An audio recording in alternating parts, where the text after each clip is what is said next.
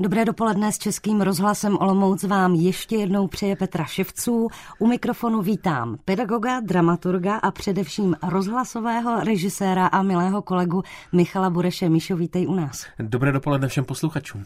My si tady v Českém rozhlase Olomouc dnes eh, připomínáme 30. výročí hmm. obnovení samostatného vysílání naší regionální stanice. Pamatuješ si, kdy ty si poprvé vstoupil k nám do Olomouckého rozhlasu? No, bylo to právě před těmi 30 lety, bylo to záhy poté, kdy to obnovené vysílání začalo. Já jsem se tehdy v Hanáckých novinách dočetl, že Český rozhlas Olomouc začal po té dlouhé odmlce znovu vysílat a že vysílá hodinu denně mezi 13. a 14. a že to vysílání se bude postupně prodlužovat a že tedy hledají spolupracovníky, kteří by se na tom podíleli. Tak já jsem šel na konkurs, to bylo v březnu 94, sedělo nás víc v té staré budově na Horním náměstí 21 a já jsem byl tázán komisí, ve které byli různí lidé z Brna, z Ostravy, z Prahy, kdy dokončím vysokou školu abych se mohl stát redaktorem. A já jsem řekl, že jsem ještě na gymnáziu, tedy na česko-francouzské sekci slovanského gymnázia v Olomouci a že na vysokou školu snad zamířím, ale že než ji dokončím, že to je hodně dlouho. Tak se zamysleli a řekli, no tak to by šlo na externo a já jsem se stal externím redaktorem, takže vlastně jsem tady od začátku. A bylo to tvoje první setkání s rozhlasem? No, s tím opravdickým rozhlasem ano.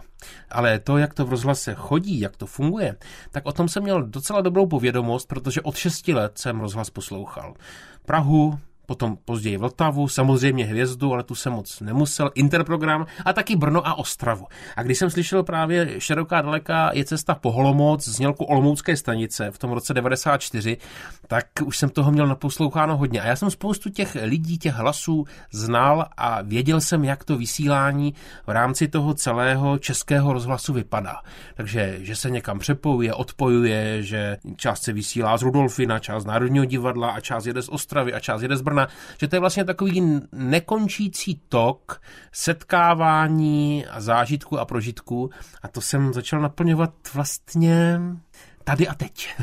No, my si povídáme v naší nové budově Českého rozhlasu Olomouc. Vybavíš si, jak to vypadalo na starém? To znamená třeba, jaká tam byla technika, když budeme, ono to je 30 let zpátky, určitě se to hodně posunulo. Posunulo se to nesmírně, protože studio, kde teď natáčíme, to je studio naprosto srovnatelné s tím, co vidíme v Praze i v Evropě. Eh, to studio na starém, jak ty říkáš, tak to bylo dobrodružství, protože tam byly staré magnetofony Maďary, které, když se míchalo, tak se museli nastavit o půl otáčky doleva, protože jinak se to zhouplo to slovo. A byla tam další spousta takových záludností, včetně toho analogového střihu, kdy ty střihačky už měly to nejlepší za sebou a ta jedna výborná, co byla, tak ta byla na stáčení uměleckého slova a na stříhání. A musím říct, že se mi na to vlastně dneska vzpomíná nostalgicky, ale už by se do té doby nechtěl vrátit. Co bylo krásné, byla ta sounáležitost, ta pospolitost, protože my jsme se všichni učili. A když se všichni učí, tak jsou prostě rivality a chtějí dosáhnout toho nejlepšího výsledku. A myslím si ale, že v tom vysílání je to do dneška, že ten etos tady zůstal. Že vlastně jsme tak všichni trošku kamarádi, i když spolu někdy nemluvíme a někdy spolu nechodíme. Eh, Michale, ty jsi zmiňoval, že když jsi nastupoval k nám do rozhlasu, tak se tě tehdy ta komise ptala na to, kdy už dostuduješ tu vysokou školu. Ty jsi tehdy byl na střední. Jak to dopadlo? Dopadlo to tak, že po Česko-francouzské sekci slovanského gymnázia jsem si řekl, to už stačí, to byla moje vysoká, bylo to velmi náročné studium, ale moje máma řekla ne, ty si tu vysokou prostě doděláš. A maminky mají vždycky pravdu. Takže jsem řekl, dobře, ale bude to tedy umělecká vysoká škola. Námitka nebyla, tak jsem si podal přihlášku na Brněnskou Janáčkovou akademii muzických umění, kde se rozhlas studoval a studuje dodnes. A mým pedagogem byl profesor Antonín Přidal, to byl takový guru, který ten ateliér rozhlasové a televizní dramaturgie a scenaristiky v Brně vedl.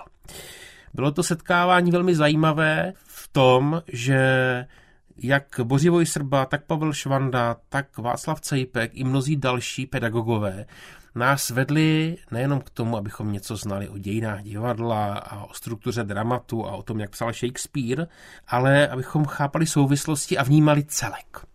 A to jsem si uvědomil, aha, takže vytvářet celek, to není jenom skládat kostičky do nějaké mozaiky, ale to je vlastně vymyslet celou tu mozaiku.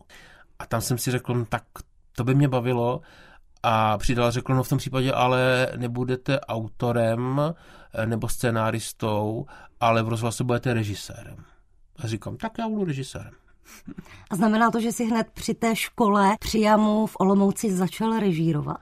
No to byla schoda náhod, jak to v životě chodí, protože režisérem v Olomouci v té době byl pan Vladimír Týřl, což byl opravdu matador, člověk, na kterém se minulý režim velmi jak si podepsal tím, že nesměl dlouho pracovat a on s velkou chutí začal obnovovat tu slovesnou redakci tady u nás v Olomouci a pan Týřl mě bral jako scénáristu, jako toho, kdo přinese pásmo nějakého pořadu a nebo úpravu Maškovy povídky. No a já jsem v jednom momentě řekl, že bych to teda chtěl zkusit. A on nebyl proti. No a do dneška tu chvíli vidím, kdy jsem tam seděl sám, protože vždycky jsem příseděl jenom, že jsem seděl a pozoroval toho režiséra a jenom jsem do toho pindal, jako, protože jsem měl pocit, už by ta hudba měla jít dřív. Už jsem si myslel, že by... A on tak blahoskleně vždycky říkal, ano, ale teď to režíruji já, tak ta hudba bude, až budu chtít já. Tak bych to přesně říkal já dneska. A pak řekl, tak dva kohouti na jednou smetišti nebudou, tento pořad si zrežírujte sám. A odešel. A ty tam všichni zůstali tak, jak to bude, co máme dělat. A já jsem si říkal, to je strašně těžký, teďka najednou to říct tady a teď. No a tím to začalo. Tím to začalo uvědomit si to, tu odpovědnost, že vlastně ano, je to krásné si to vymyslet, ale musím to umět vykomunikovat a musím to hlavně umět obhájit před těmi ostatními, protože to nejsou lidé, kteří by automaticky přebrali tu představu režisérskou, ale chtějí vědět, proč ji mají přebírat. To znamená, zároveň je to spolupráce, ale musí tam být nějaká jako dost konkrétní režisérová představa. To je zásadní. Pro ten celek musí být ta představa naprosto jasně popsaná. Dneska vím, že je to to nejcennější. Mít vizi a tu vizi naplňovat. Michal Bureš, rozhlasový režisér, je dnes hostem dopoledne Českého rozhlasu Olomouc. My spolu vzpomínáme vlastně na tvé režijní začátky. Co to v té době znamenalo být v Olomouci v regionální stanici Českého rozhlasu režisérem? No, bavíme se o tom roce 98, 99, 2000, tak učil jsem se to samozřejmě, ale zároveň tady byla jasná potřeba, velmi citelná, připravovat pořady pro tu stanici. Ale dneska je ve fanotéce, to znamená v tom zlatém fondu, spousta pořadů, které takto vezmeš, nasadíš a oni mohou běžet a vlastně splnit tu službu a posluchačům připomenou výkony Hany Macuchové, Radovana Lukavského, Igora Bareše, Josefa Bartoně, Radko Choce, paní Vlasty Hartlové a dalších, ale když jsme my sem přišli, tak tady nic nebylo, protože se vysílalo z pásku, pásky byly drahé a pásky se smazaly, protože se přemazaly většinou vážnou muzikou, protože se nové nekupovaly. A na nás bylo natočit ten základní kánon tady středomoravské literatury, a to znamená i hanáčtinu, pan Lakomý sem jezdil pravidelně, eh, Richard Mlinář k tomu komponoval hudbu, vlastně z toho je do dneska plk na nedělo, z toho zůstal.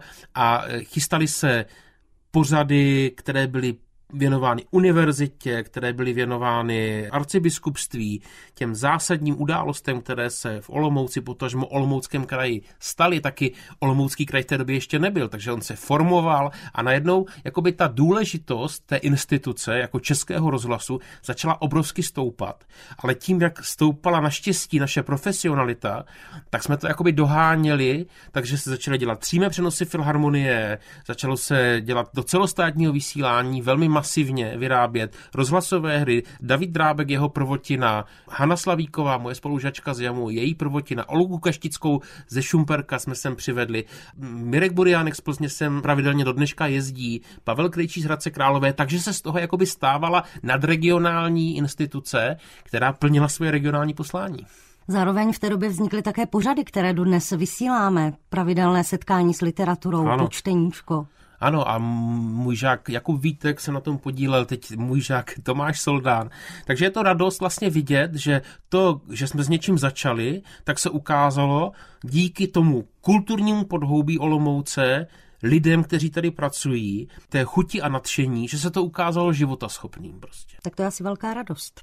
Nesmírně. Nesmírně, protože v Olomouci už nepůsobím natrvalo, jezdím sem vždycky jednou za měsíc, vysílat vizitku pro Vltavu, režírovat pořady pro Olomouckou stanici, teď se dělal obrovský přenos eh, pro Univerzitu Palackého, protože slavila 450 let od svého založení. Posluchači stanice Český rozhlas Olomouc měli tu čest taky slyšet v premiéře, v přímém přenosu světu Templum Honoris i požehnání pana biskupa a bylo to, myslím, velmi emotivní a vlastně je to všechno, jak má být. Ty jsi přesídlil do Prahy. Jaké byly tvoje další krochy po té, co jsi do té Prahy odešel? No, bylo to těžké v tom, že eh, uvědomil jsem si, že ač režisér eh, v regionálním studiu a režisér externí, což eh, Tomáš Soldán už je režisér interní, to místo se mu podařilo zřídit, tak pro mě se to nepodařilo, tak já bych si nevěděl ani na slanou vodu, takže já jsem přijal nabídku dělat tiskového mluvčího pozemkového fondu, což je dnes pozemkový úřad a bylo to pro mě velmi zásadní období v tom, že jsem ten celek, o kterém, jak jsem říkal, nám na škole říkali, že je tím nejdůležitějším, začal opravdu prožívat. Protože já jsem, když jsem otevřel materiály do výkonného výboru pozemkového fondu, tak jsem rozuměl možná slovesům. A já jsem nerozuměl vůbec tomu procesu, vůbec jsem nevěděl, o co se jedná, co to je vypořádání restitučních nároků oprávněných osob, co to je prodej půdy, co to je katastr nemovitostí, co to je převodní smlouva, směná smlouva. Dneska bych toto všechno byl schopen vysvětlit, i když to aktivně nepotřebuju.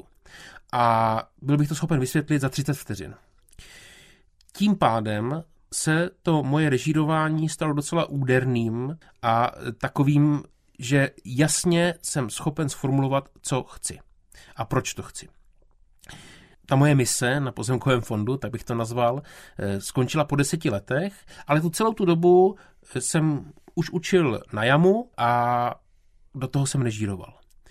Zjistil jsem, že velkou výzvou pro mě byly audioknihy, které v té době začaly se u nás objevovat. Dřív to byly maximálně gramofonové desky, které vydával Suprafon a teď tady byla éra CDček a dneska už jsme online stahování, eh, kdy ani to médium nepotřebujeme, máme to všechno na internetu. A ty audioknihy se jevily pro mě jako velká výzva, protože zatímco jsem v rozhlase dělal půlhodinový pořad, tak tady jsem točil 15-20 hodinovou audioknihu a ta masa, to, kolik toho textu člověk musí vstřebat, jak musí udržet ten celek, o kterém pořád mluvím, tak eh, to bylo nebývalá škola. Ale daří se to a dneska jsem schopen udělat i audioknihu, která má 45 hodin, a je to egyptian Sinuhet a je z toho audiokniha roku. Je to teda jiná disciplína než ta rozhlasová tvorba, ta audiokniha pro tebe? Je to zvuková tvorba. Dneska jsme v situaci, že nám vznikají podcasty, že nám vznikají reportáže, dokumenty a to mimo tuto budovu Českého rozhlasu vznikají v nezávislých produkcích. A ten rozhlas má primárně vysílat. Já zatím pořád stojím, někdo mi říká, že už vysílat za chvilku přestane, protože bude dělat právě jenom ty podcasty a budeme všichni poslouchat jenom to, co někdo někdy někde natočil.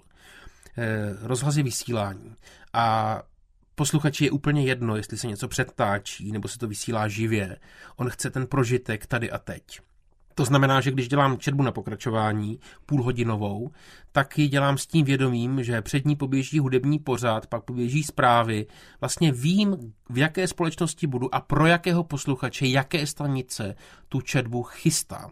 Je rozdíl dělat to pro posluchače dvojky, která je lifestyleová, pro posluchače Vltavy, která je arte, pro posluchače Olomouce, který má srdce na dlani, když se řekne Hana. To se vám v Praze nestane. Takže je potřeba vědět, znát to publikum. U audioknihy je to jiné. Audiokniha je především předloha a ten člověk si tu audioknihu dávkuje podle svého tempa, dokonce si někdo poslouchá i zrychleně, podle své chuti, poslouchá kdy chce, když něco nepochytí, tak se vrací.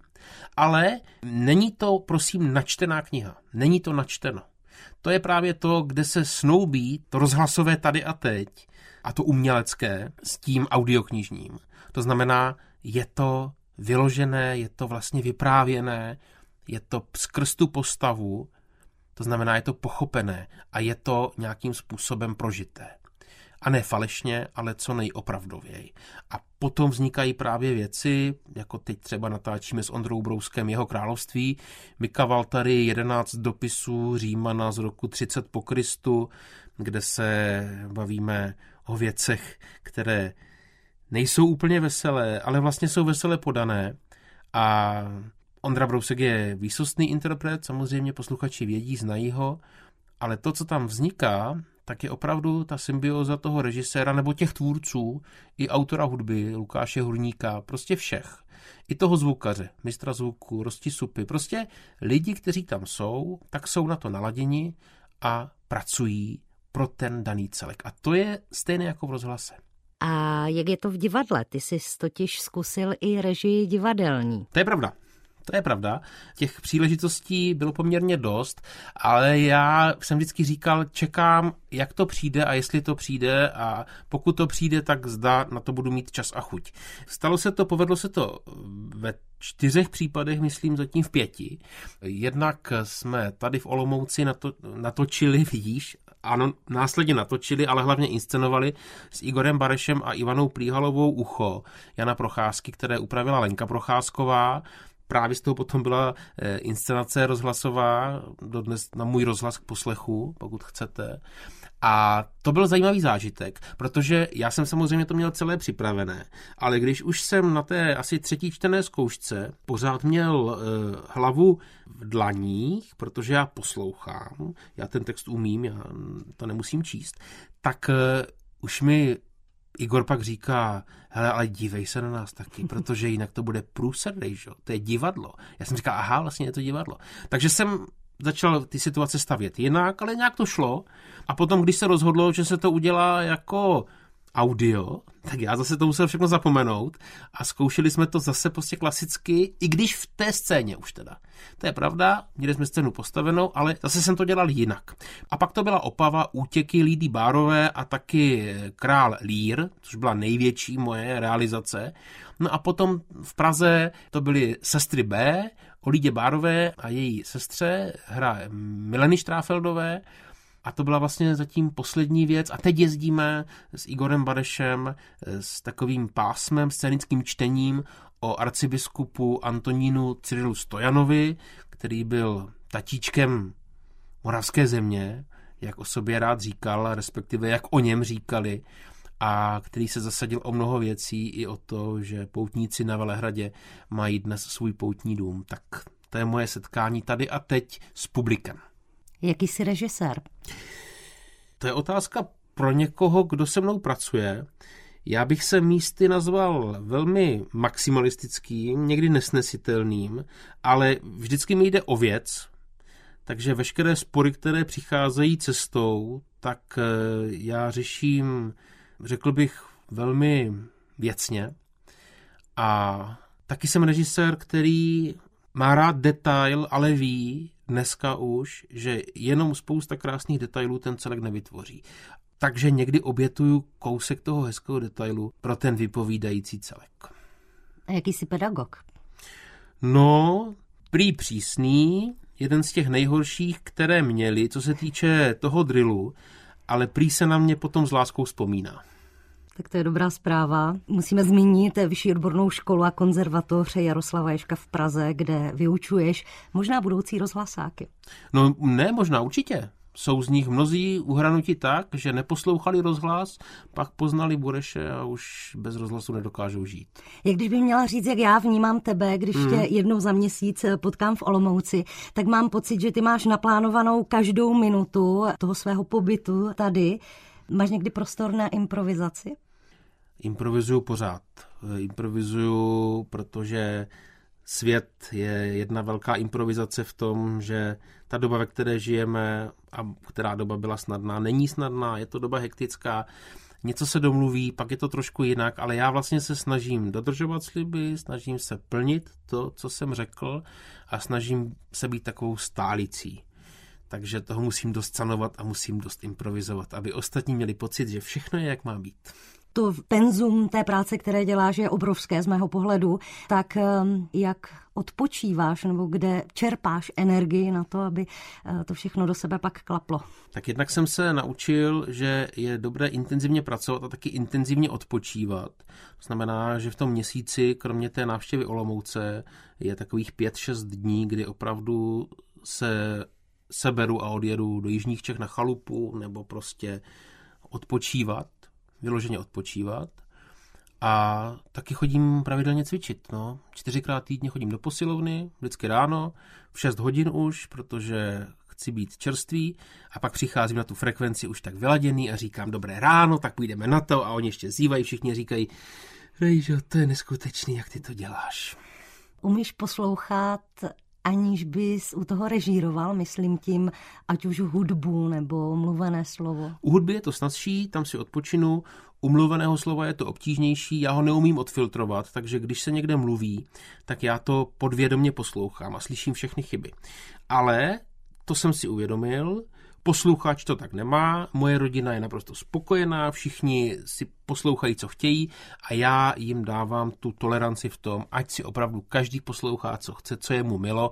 A taky vím, že režíruju tu svoji část, ať už vysílání nebo produkce audioknižní, prostě pod tím jsem podepsán já, tak to je v mé režii a někdo režíroval něco jiného, tak je to v jeho režii. A to znamená, že tu odpovědnost za to má on. A mně se to může líbit nebo nemusí, ale to je tak všechno, co s tím můžu dělat. Má podle tebe rozhlas budoucnost? Má.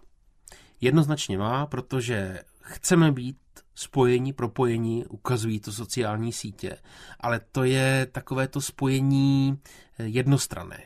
Sice se tváří, že ti lidé spolu komunikují, ale jsou vlastně v bublině. To znamená, jsou to kamarádi kamarádů kamarádů. Ale jestli já chci něco poznat, s něčím se obeznámit, tak eh, bych měl z té svojí komfortní zóny vystoupit. To znamená, měl bych poslouchat i ty, které neznám, i ty, s nimiž možná primárně nesouhlasím, i ten žánr hudby, který normálně nevyhledávám. A proto tady je rozhlas, protože ten vám tyhle ty podněty vždycky nabídne. Když si ho pustíte, veřejnoprávní rozhlas a budete přelaďovat, tak na každé z těch stanic v tom daném momentě vstoupíte do nějakého světa, ať už rozhovoru, nebo rozhlasové hry, nebo hudebního pásma, nebo pohádky, prostě do nějakého světa. A ten svět vám říká, zajímám tě, a vy když řeknete ano, tak můžete setrvat a nebo jít jinam. Jo? Ta nabídka je velmi bohatá, ale každá ta návštěva takového světa znamená obohacení a taky pro člověka řekne si, aha, to je fajn, to jsem si nemyslel, že by mě mohlo zajímat. A takhle se utvářejí vlastně zájmy mnoha lidí a otvírají se světu, protože rozhlas lidi otevírá světu. Říká rozhlasový režisér Michal Bureš, který byl naším dnešním hostem. Mišo, já moc děkuji za návštěvu. Díky taky. Přeji hodně sil a inspirace. A já přeju Českému rozhlasu Olomouc do dalších let, aby měl skvělé posluchače, aby byl ve výborné kondici, no a abychom se tady spolu ještě dlouho potkávali. A od mikrofonu Českého rozhlasu Olomouce loučí a naslyšenou těší Petra Ševců.